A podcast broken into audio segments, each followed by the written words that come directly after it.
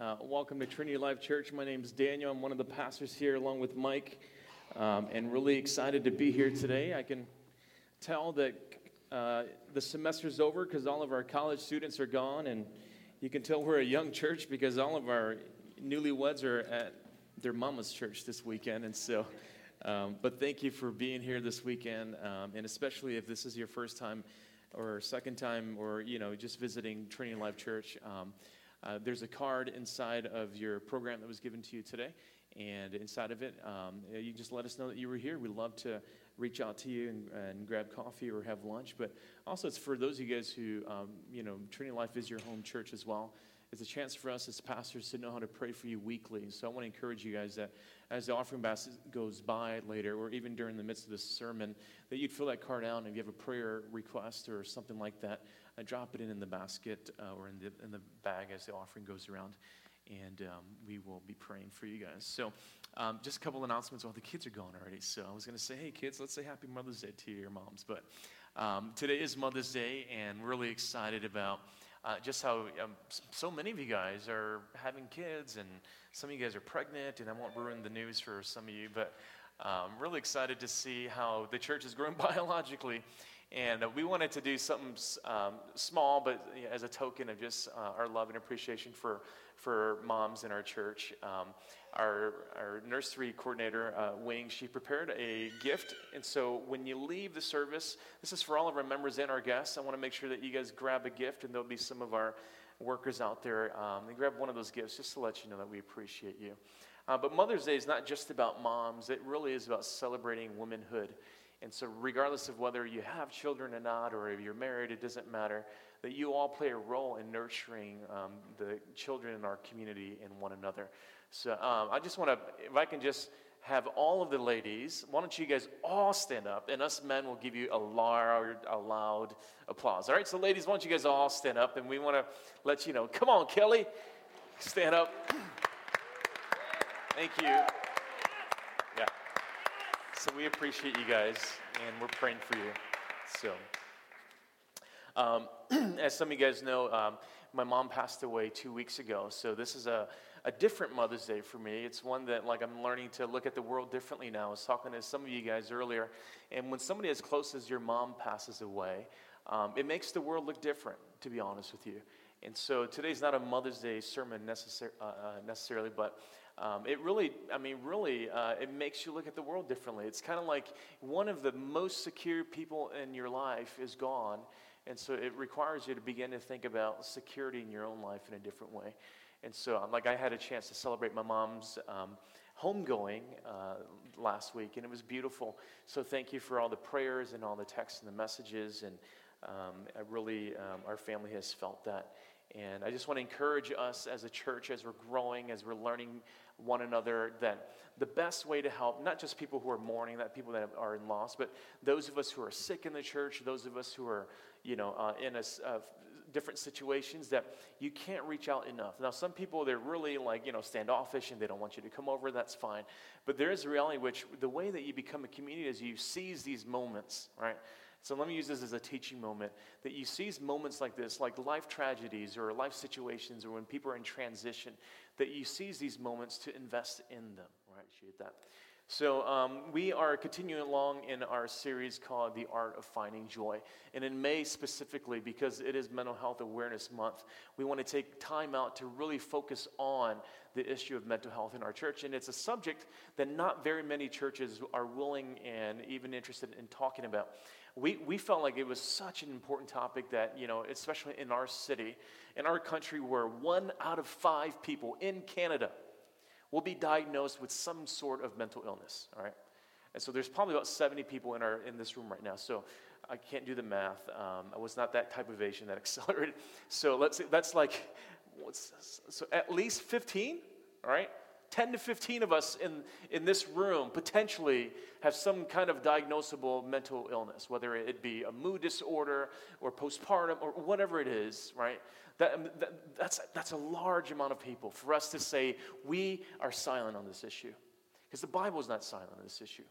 And Jesus was not silent on this issue. And so we want to take this month uh, uh, in particular to talk about mental health mental illness. As a matter of fact, we devised a 31 daily devotional that um, did we did we run out? Did we pass them? Okay, we passed them all out. So we only ran off 100. So apparently we handed them all out. And it's a chance for you to daily process uh, through the Psalms and through the Philippians passage. Uh, what, it, what does it mean to love Jesus and love God with, um, with, your, with your mind? And so, um, 10 years ago, when I was starting out as a young pastor, um, uh, there was a young man named Matthew. He was 21 years old. And so he began exhibiting some really bizarre behavior. Um, he was at work and he was accusing people of stealing things. He was accusing his girlfriend of things. At home, he thought that people were coming in and out of his house, strange people. And so he became very paranoid.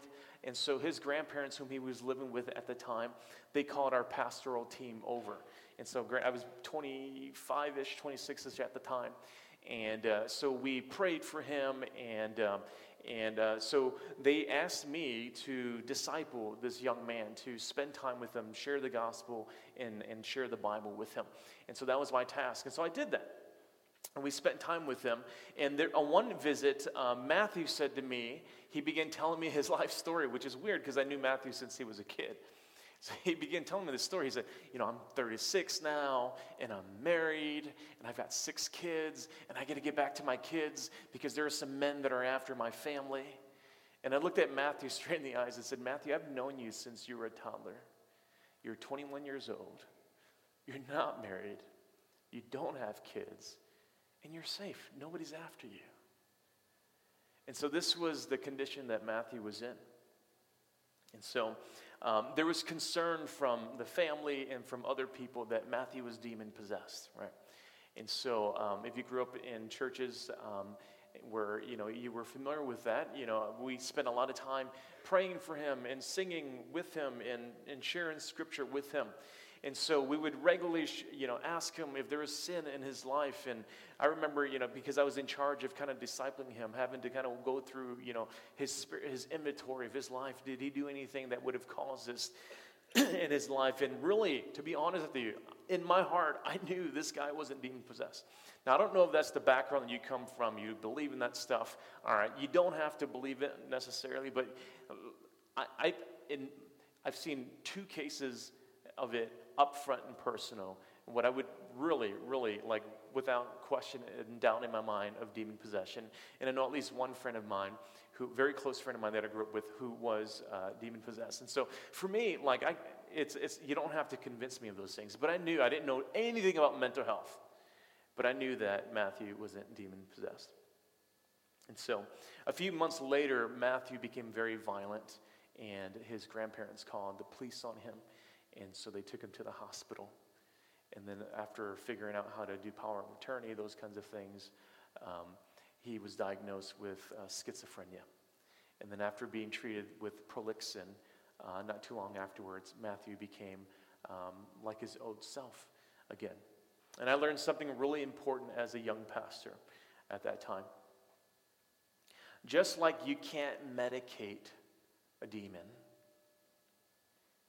you can't cast out mental illness. Right? So often in the church, we over spiritualize health issues. Right? While every, everything in life is spiritual, not everything in life is cured by prayer and reading scripture. Right? And I'm a Bible guy, okay? So don't hear me the wrong way. Everything in life is spiritual, but not everything in life is cured by prayer and reading the Bible. Kathryn Greene-McCreight, she's a priest of the Episcopal Church um, of Yale. She's also diagnosed bipolar, and she wrote this fantastic book that took me a long time to read, but is a fantastic book. It's called Darkness is My Only, Only Companion A Christian Response to Mental Illness. And in the book, she journeys through her bipolar disorder, and she talks about how the church has helped her and hindered her. She's talked about how non Christians have been a place of refuge in her life, and she's also talked about how she's grown in her faith and love for Jesus because of her illness. And she writes something that's very telling to the modern day church. And you guys can read along in the screen here. She says that depression is not just negative thinking, depression is not just being down. It's being cast to the very end of your tether and, quite frankly, being dropped. And for those of you guys who have experienced depression before, you know what she's talking about. And likewise, mania, which is the high end of bipolar, uh, mania is more than just speeding mentally, more than euphoria, more than creative genius at work. The sick individual can't simply shrug it off or pull out of it. So often we say, hey, just wake up, get out of this. While God certainly can pick up the pieces and pull them together in a new way, this can happen only if the depressed brain makes it through to see again life among the living. At the time of a free fall, such, as a, such a possibility seems absolutely unimaginable. Christians who have not experienced either pole, the high of mania or the low of depression, must try to accept that this is the case, even if they can't understand it. There is so much learning we need to do as a Christian community. So much. Within our mental and our emotional health is our ability. Within the emotional and mental health, within our emotional and mental health, there's the ability to process truth and lies. Right? And when our processor is broken, we don't know how to process truth and lies. All right?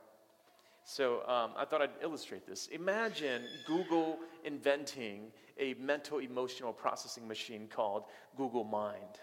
Isn't that cool? Right? I don't want them to steal this idea. I have to patent it before they do. Similar to Google Translate.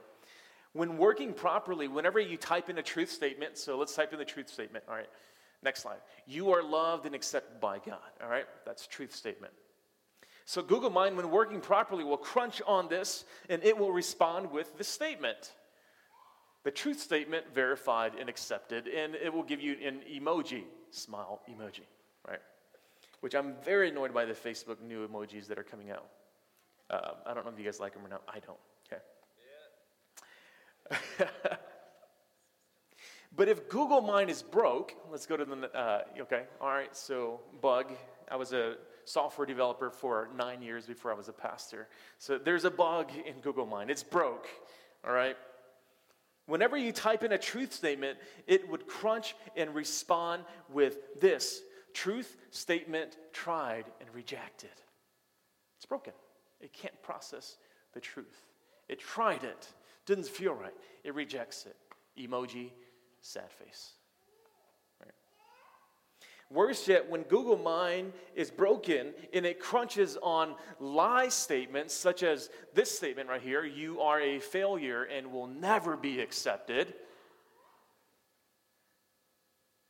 Because it's broken, the output is this lie statement internalized and accepted. For most of us who have experienced this kind of brokenness, emoji, angry face. That's the broken mind. Mental illness isn't about someone who just doesn't have enough faith. It's about the brokenness of our bodies and our minds. You don't have to be sinning in order to have a mental illness, right? As a matter of fact, it's false biblical teaching to say that someone lacks faith whenever they struggle with mental illness. Let me say that again. It is false biblical teaching to say that someone lacks faith whenever they're struggling with mental illness. And the Apostle Paul is very concerned with these kinds of things. Because false teaching turns people away from Jesus. False teaching turns people away from the church. And we've seen this over and over in our country in particular in this passage, Paul is he's counteracting false teaching. In verse 18, he says, For many of whom I have often told you, and now even tell you with tears, they walk as enemies of the cross of Christ. And there were a group of believers that taught false doctrine, and they lived their life inconsistent of Jesus' message. And it turned others away from Jesus, it turned others away from the church. Oftentimes, without knowing it, you and I, us, for those of us who grew in certain traditions, we believe things wrongly about God. We believe things wrongly about the human experiences. And out of our wrong beliefs, we treat people incorrectly. We saw this with racism. because we believe wrong things about God's creation, about, about color, about ethnicity, about creed. We treat other people differently. There's an indictment on even Christians. And so, the same thing we see happen in areas like um, socioeconomics and ethnicity, you see this happening as well in mental health and mental illness. There are many stigmas and myths in the church surrounding mental illness. And I just want to dispel just a few of them right off the bat. They're not very detailed, but I know as we've had conversations and we're learning from people and we're reading that there's some, there's some myths in the church that we need to dispel right away. Man, I just want to take care of that right off the bat. Number one is this one of the common myths about mental illness in the church is that it's not okay for a Christian to struggle with mental illness. Let me say this permission that if you struggle with some kind of mental illness, whether it's depression, postpartum, PTSD, I don't know what it is, the, the spectrum is wide, that you have permission to struggle through it. There's a myth that says, oh, you don't have it. And maybe nobody told you this, but you don't want your junk being aired, right? That's a myth. You know, your struggle with mental illness is, is on par with somebody's struggles with their finances. And so you don't have to hide it. Second myth is that I can't share openly with people in the church about my mental illness, right? I can't do it because they'll think less of me. I'm not competent. I can't serve in the church if people knew that I was diagnosed as, you know, uh, by, right? So, whatever it is, right? And so there's a myth that says, no, keep it to myself, keep it a family secret. And, you know, when things are like that, you, you, it's hard to receive the healing that God has for you. That's a myth that you can't share openly. Now, you don't have to share with everybody. As a matter of fact, you, have, you should be discerning with whom you share with. But it doesn't mean that you shouldn't share it all. Number three, myth number three is I just need to pray more, read scripture more, and have more faith. That if I did these, these things, God would cure me of my mental illness. Right? For those of you guys who have struggled with mental illness, you know that it's not just about praying more or reading more scripture or going to more body life groups or you know uh, listening to more sermons you know sometimes sometimes that increases anxiety and depression why because it increases your guilt doesn't it because you're falling short of the lifestyle that so and so such and such is talking about it increases the depression and the guilt. Should you pray more? Yeah absolutely. Should you read the bible? Yes. Should you have more faith? Yeah because it leads to joy. But not necessarily because it's going to lead to the cure for your mental illness. Fourth myth is I don't need to see a counselor, a therapist, and take medicine. This is kind of piggybacking off of number three. I don't need to see a counselor, I don't need to see a therapist, I shouldn't take medicine. And I don't know where you fall in your philosophy on these things. Um, I've seen counselors before, love them. I can tell them whatever, they're not going to judge me. I pay them not to judge me, okay? and so it's blissful. Right. And so there's something, there, uh, there, there's something about being able to share yourself with professionals who, who understand it objectively and they won't judge you because of it. There's a freedom and there's a healing in it. Now, let me say this I've known people that have visited therapists for 15, 20 years and they've become dependent and codependent on therapists. Right? If you ever watch Suits, you guys ever watch Suits and um, I'm trying to remember his name. Love him. Favorite character. I can't remember his name though. Bald guy. Louis. You know, you guys know who Louis is? He's always calling up his therapist, right? Like every moment of crisis, he's calling up his therapist. And I don't know if that's healthy, I'll be honest with you, okay? But th- there's nothing in the Bible that would say that it's, it's not okay to go see a counselor or therapist or, you know, because it's biological, take medicine to, to, to balance out your chemicals so that you can think right, right? None of these things are your saviors, but none of these things are necessary enemies or enemies of the faith. And fifthly, the, one of the most common myths about mental illness is that it's all the same, and you treat people the same. And, and really, it's very custom, it's very customized, right? You know, there's mood disorders. In my family, we have people who have OCD, you know, postpartum. There are those who have deal with PTSD.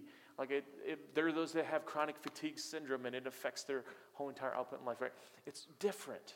You don't paint the whole entire issue with the same paintbrush. It's very customized.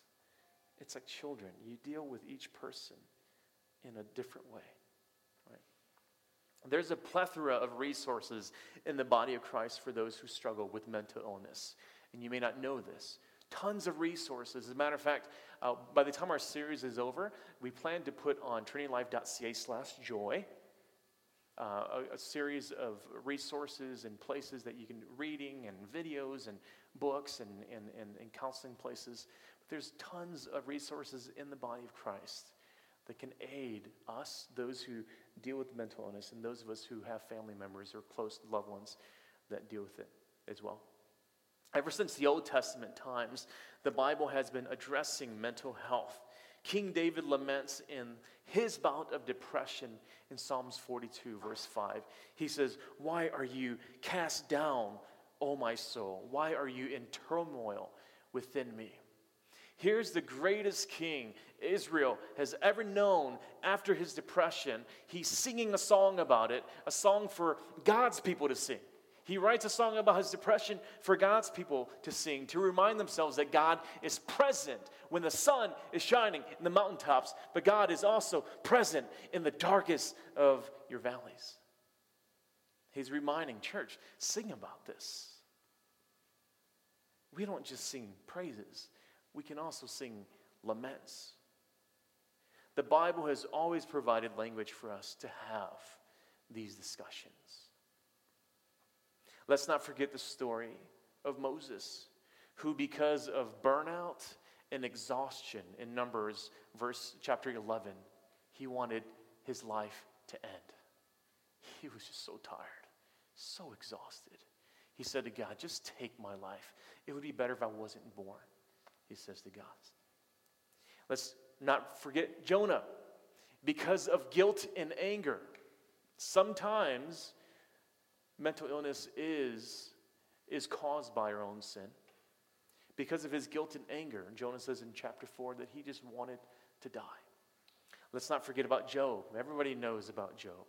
Because of situations, disaster, death, suffering, Job himself got to the point where he wanted to die. We can't forget about Elijah, 1 Kings chapter 19, the classic example of how burnout and suffering causes clinical depression. Just read, it's in the Bible. 1 Kings chapter 19. It's an amazing story because in 1 Kings chapter 19, when, when Elijah is by in, in, the desert and, and he wants to die, and, and, and, and if you read all the symptoms that he has, completely clinically depressed. God's first reaction to him is not, Elijah, get up and pray more. Elijah, get up and go to church and worship. It says in 1 Kings verse 19 that God sent an angel. The angel touched Elijah and said, Here, have something to eat. The angel ministered to his physical needs. You can't forget about Jeremiah. All right, I'm reading into his situation a bit, but if you read Jeremiah from chapter 1 all the way to verse uh, chapter 33, he's called the weeping prophet for a reason. He was predisposed to melancholy. His highs were very high in the book but his lows were very low. And those of you guys who have seen those who suffer from bipolar disorder, you might find Jeremiah's life very familiar. But you can't forget about the New Testament. That's just the Old Testament. The Apostle Paul says he despaired until the point of death. He was so worried. He despaired so much that he, they wanted to die, he says, because of the persecution and suffering they faced in 2 Corinthians chapter 1 verse 8. But uh, even beyond all that, he says, my greatest anxieties, the things that kept me up at night, what made me nervous all the time, what made me a little bit kind of like on edge all the time, he says, his greatest anxieties were for the churches that he planted. Because false teachers were coming to them and they were ransacking these churches, such as the church in Philippi, the one that we're studying. And you can't forget about Jesus. And I don't want to read too much into Jesus and begin to use pop, psycho- pop psycho- psychological terms on Jesus. But when you look at Jesus in the Garden of Gethsemane, when you see him like face on the rock and he's sweating drops of blood, which is, in modern times, called hematohydrosis. It's a, there's some medical people in here, so I don't want to go too far into that because you'll know more than I do, and I want to look stupid.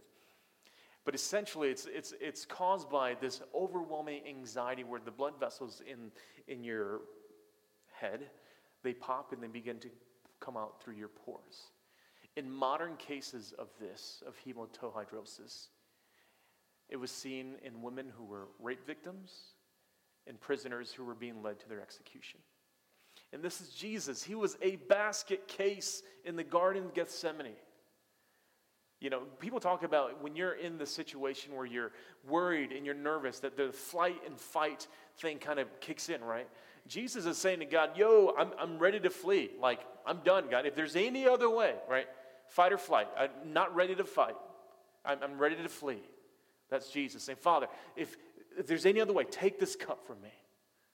But there is enough in him that says, But your will, your will be done. I, I would rather call it quits right now. Right? Jesus wasn't sinning. He was struggling through a mental health issue. He says, I'm done with this. But God, it's not really what I want, it's what you want. Church history, church history has not been silent on this. One of my favorite uh, uh, preachers, you can't hear him, you can't download his podcast, but you can read the thousands of sermons that he's, he's left behind us uh, because he wrote them all down. C.H. Spurgeon, he was called the Prince of Preachers. He led thousands to faith in Christ. He struggled with depression ever since he was a young adult. And I had this conversation with my sister, who's a physician. She says, most people, when they begin um, discovering that they have some sort of mental illness, it's usually, don't get paranoid, okay? Because I know we're a young church, so don't get paranoid. They usually begin to exhibit it between the ages of 19 to 25. It's usually right around that age when people begin to say, ah, oh, there's something that's not right with me or with, with my friend, right? It's usually 19 to 25. Spurgeon was about 19, 20 when he began realizing that he was struggling with what he called melancholy. It was such a big part of his life that he wrote an entire chapter in his book called Lectures to My Students. And it was, uh, he's writing this book to uh, ministers and he gives 10 reasons why people in ministry, but really anybody, but people who are in particular are passionate about God's work, why they might experience depression. And as a pastor, like I find his insights really comforting and insightful. So let me, I listed them real quick. 10 reasons for depression in ministry. Um, uh, Spurgeon says, number one, it's not first that they are meant. So he is a 19th century preacher, right? So you're going to read him, and it's going to sound like old English and stuff like that, right? So he says, is it not first that they are men? All right. People just experience depression just because you're human beings. You're limited. All right. Secondly, he says most of us are in some way or other unsound physically. All right. You're just not in shape. I didn't need Spurgeon to tell me that, right? Uh, you know, and so you get tired easily, and that affects your mood, blah, blah, blah, right? So physical health, big factor, right? Um, Number three, our work. And again, he's talking specifically to those who are in the ministry. Our work, when earnestly undertaken, lays us open to attacks in the direction of depression. When your work consists of 50% to 75% of your time, people saying, oh, the cancer's back. Oh, I think she's really leaving me. Or, or my son's chronic disease, it's, it's, it's, it's really killing our family when your job consists of 50 to 75% of this, right? It's no wonder that you're left open to depression, right? Fourthly, our position in the church will also conduce to this, all right? And so, uh, for those who are in ministry in particular, all right, and I'm, you know, I'm sharing a little bit, of, but you can, if you're in any kind of leadership position at work, if you're a public figure, right, um, it's hard because you carry the burden. You have to make the decision. If you are a politician, very similar to pastors, your public, your private, your personal lives, they're all the same. Some of us, you have the luxury of being able to say, when I leave work, I leave work. When, I, when I'm with my family, with my family. People in public positions, we, they don't have that luxury. Your friends are also your work. Your work are also your friends. Your personal life also has to be your work, right? How do you hide? You can't hide. You shouldn't hide but you can get depressed. People do. All right. Fifthly, there can be little doubt that sedentary habits have a tendency to create despondency in some constitutions. He's just saying, okay, you sit around way too much, you watch way too much TV, you sit behind the cubicle, not enough exercise, not enough sunlight. That's the reason why you might be getting depressed. Go out and see the mountains he'll later on suggest in the book. Uh, uh, sixth uh, reason uh, before any great achievement, some measure of the same depression is very usual. Man, there's getting ready to be breakthrough in your life. It's coming. And whether it's spiritual or just because you've been working so hard, that's why you feel tired. That's why you feel discouraged. Breakthrough is coming, Spurgeon says. For most of us, you who are going to do anything great in life, in your family, in your workplace, for the kingdom of God, you will, without a doubt, experience lows in order to do great things. Because most of the great things that you're going to do require sacrifice. Sacrifice always hurts, and you always lose sleep. You're going to go through lows if great things are going to happen. Number seven, Spurgeon says, in the midst of a long stretch of unbroken labor, the same affliction may be looked for. People, it's not healthy to work 70 hour weeks consistently. I'll say it again. The human body was not made for 70 hour weeks. You can do it one week, you can do it two weeks, you might be able to do it three weeks. You can't do it throughout your career. Your body wasn't made to function that way. So important that God uh, implemented the Sabbath to remind us of that. Number eight, one crushing stroke sometimes laid the minister very low. what does he mean by this? He says sometimes it doesn't take much. Sometimes you can just go up to say, "Hey, pastor, I didn't quite understand what you were saying in your sermon. It really." And so the pastor, you know, right? We have our own like brokenness, and so we read way too much into it. And basically, our Google mind broken says, "Oh, they hated my sermon, right? It, I know you do it all the time too, right? Someone says, Oh, your hair looks interesting. And instead of taking it as a compliment, you take it as a critique, right? And your mind goes all over the place. It doesn't take much sometimes to, to, to induce depression in somebody. Number nine, when troubles multiply and discouragements follow each other in long succession, just things seem to be falling apart, nothing seems to be happening, and just one thing after another, right? The story of Job.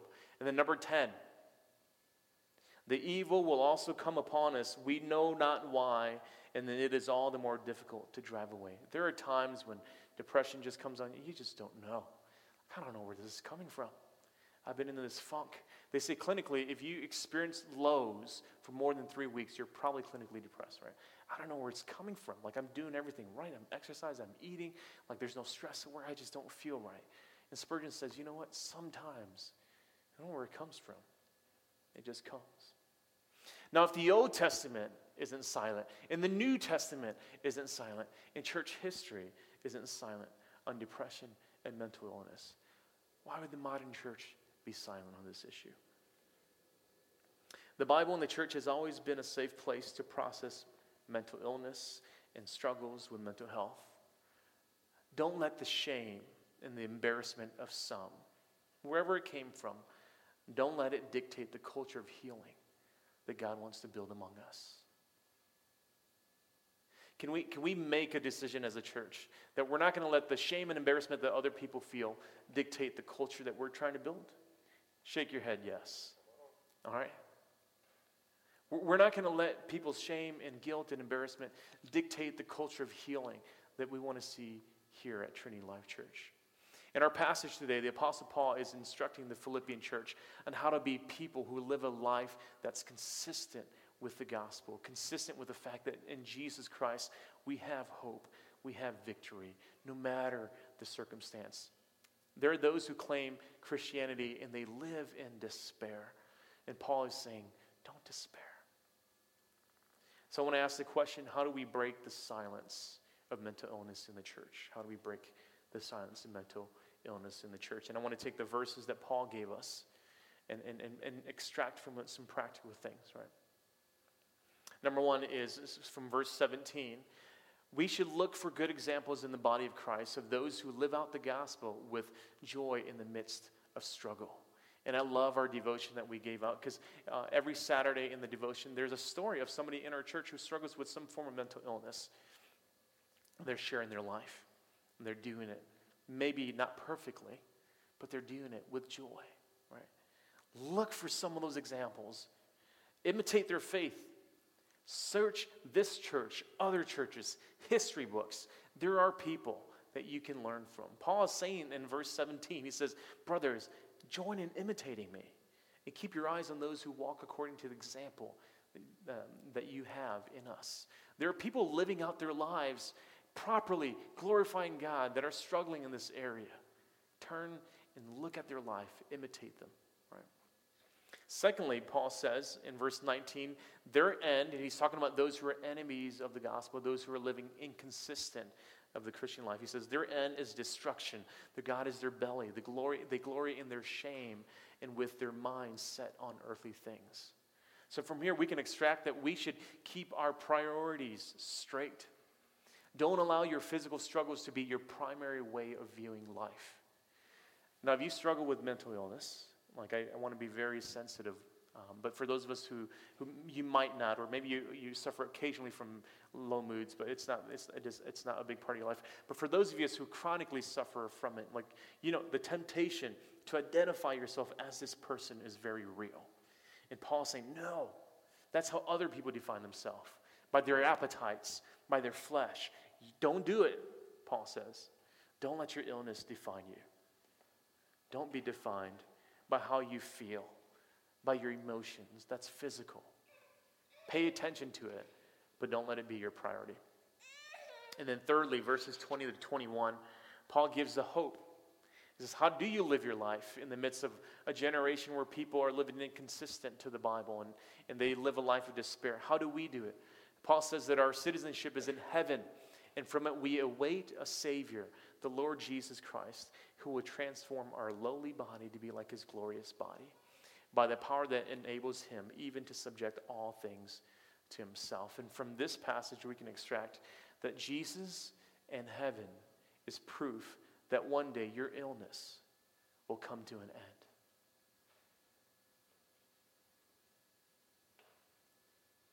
Jesus in heaven is proof that one day our illnesses will come to an end. This is more than pie in the sky thinking.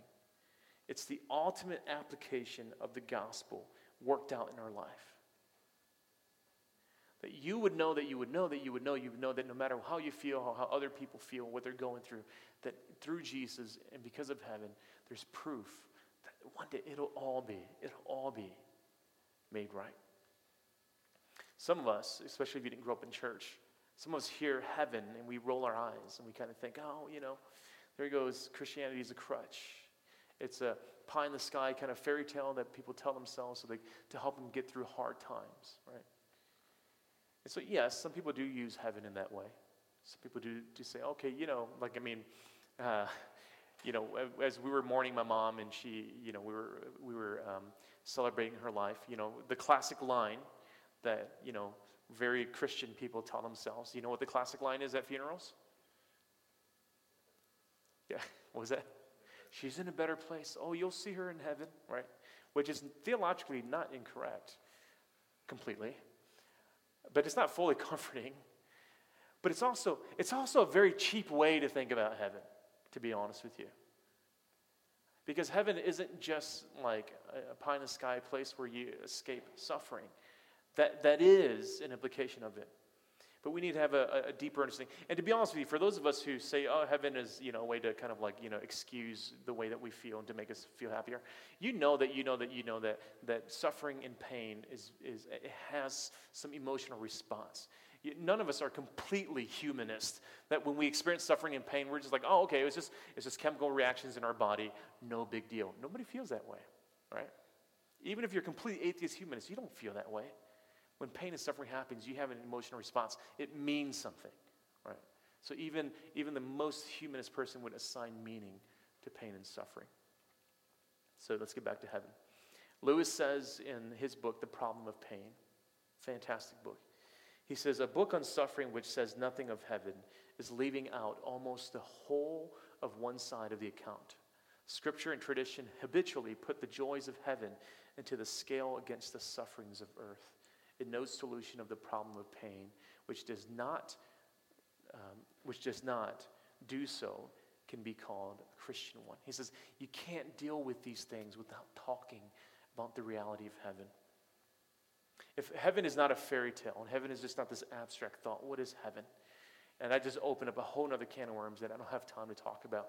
But I want to give us a little bit of an overview because I want to help us to root our thinking in what Paul's saying in verse 20 and 21. The hope for any kind of suffering, any kind of pain, is rooted in the fact that heaven is actually the greatest reality through which we process all of life. There is no separation of physical and spiritual in heaven. There, there, that comes from Dante's Inferno, that comes from um, Platonist Greek philosophy. In the Bible, there is no separation of physical and spiritual. Heaven is a physical place. That's the point of verse 20 and 21, Paul is saying. Heaven is not a mystical place in the sky. Heaven is a paradigm worldview. It's a storage place, a physical place in which all that is being made right is entering into space and eternity. Um, I was trying to think of a movie that's done a great job of doing this, and no movie has really justified this.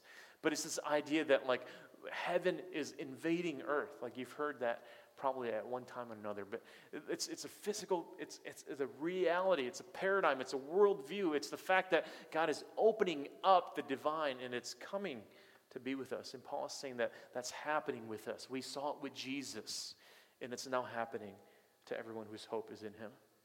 The hope for the physical is not in the spiritual. The hope for the, the physical is not in the spiritual. The hope for the physical is in the heavenly. Because the heavenly is the ultimate physical and spiritual combination. Um, heaven is the combining of the two. That's where we belong. There's a longing inside of us for this, right? Paul says that it's we long for that because that's the place that Jesus came from. It's not a multi-dimensional space that kind of just like exists in the eighth dimension world. It's, it's where Jesus has come from, and it's, it's what's coming to us right now. It's not multidimensional, it's reality par excellence. It's the most real place, it's the future destiny of all of us. Heaven is earth's greatest reality. And Paul's saying that, that that's yours. That at the end of the day, if you don't get the cure, heaven is yours. There's a guarantee it doesn't make the depression go away right now, but you need to come back and root yourself on that. You can't root yourself in the medicine, you can't root yourself in the therapy. You have to come back and root yourself in the fact that one day, one day, the physical and the spiritual will be made perfect. N.T. Wright writes about this, what, what Paul's teaching in these passages. He writes about it in his book, Surprised by Hope. It's a bit of a long paragraph, but it's worth us looking at. He says, What Paul is asking us to imagine is that there will be a new mode of physicality which stands in relation to our present body as our present body does to a ghost. It will be as much more real, more firmed up, more bodily than our present body, as our present body is more substantial, more touchable than a disembodied spirit. So he's saying, you know, what our body is to a ghost, our current body will be to our future body. Is that metaphor coming across to you guys? All right. We sometimes speak of someone who's been very ill as being a shadow of their former self. If Paul is right, a Christian in the present life is a mere shadow of his or her future self. The self that person will be when the body that God has waiting in his heavenly storeroom is brought out already made to measure and put on over the present one or over the self that will still exist after bodily death. And what Wright is saying is this is that your future body, your future resurrection is the truest version of you. That you are currently a shadow of your future self. That there's, there's something coming that's going to be more real about you. And that's why when we say that you are not your illness, you are not your disease, You're not what you struggle with. You're not your financial situation. You're not your relational situation. What Paul is saying is on par with what Jesus is saying. When the kingdom of heaven invades, it's a reminder that this life, though we pay attention to it, is a shadow of the things to come. um, as I wrap up our time, um, in previous sermons, I've, I've shared with the church um, my personal struggles with depression as well. It's nothing that I hide. It's been a part of my family's kind of genetic like thing. Like, truth be told, you guys know that my mom passed away two weeks ago. What you probably didn't know is she suffered a series of strokes that she could have recovered from, but because of her depression, she never did because she was never motivated uh, to recover from uh, from the strokes. And so it's hard to see how depression led to her demise and eventually led to her death. And so, and I, you know, there are times when like things get difficult right? For those of you guys who understand what I'm talking about, when you don't want to wake up in the morning and you don't want to open up the curtains and you want to keep everything pitch black and you don't want to take phone calls, like, a, you know, one of five of us understand this, right? Um, it's hard. It's difficult, And when I get into those moments, and it's not like, you know, it's not like it happens every month or anything like that. But when I get into those moments where it's really hard to get up in the morning, you know, I don't blame my genetics. I don't say, oh, it's my, my mom's side of the family's fault. Like, I don't, I don't blame my genetics. I don't blame my situation. Because I'm not defining myself by how I feel. In those moments when it's hard to lift the blanket off of me, and you guys know what I'm talking about if you struggle with this, where you can't even do like this motion, taking the blanket off. I remind myself that I am in Christ.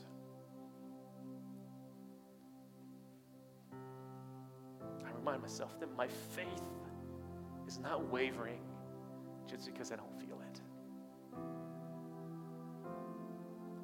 I'm not weaker because I feel this way. As a matter of fact, now is the time to apply my faith. And faith may not lead me necessarily to get up and, like, you know, tell jokes or stuff like that. But faith tells me that in Christ, I'm currently a shadow of my future self. Man, I'm telling you how many times I run to that. Because there are moments when the Google mind is broken and it processes the lies as its truth, and it processes truth as if it's lies. And you have to root yourself in what Paul is saying that the place that Jesus is coming from, where the physical and the spiritual are perfectly aligned, that's reserved for you.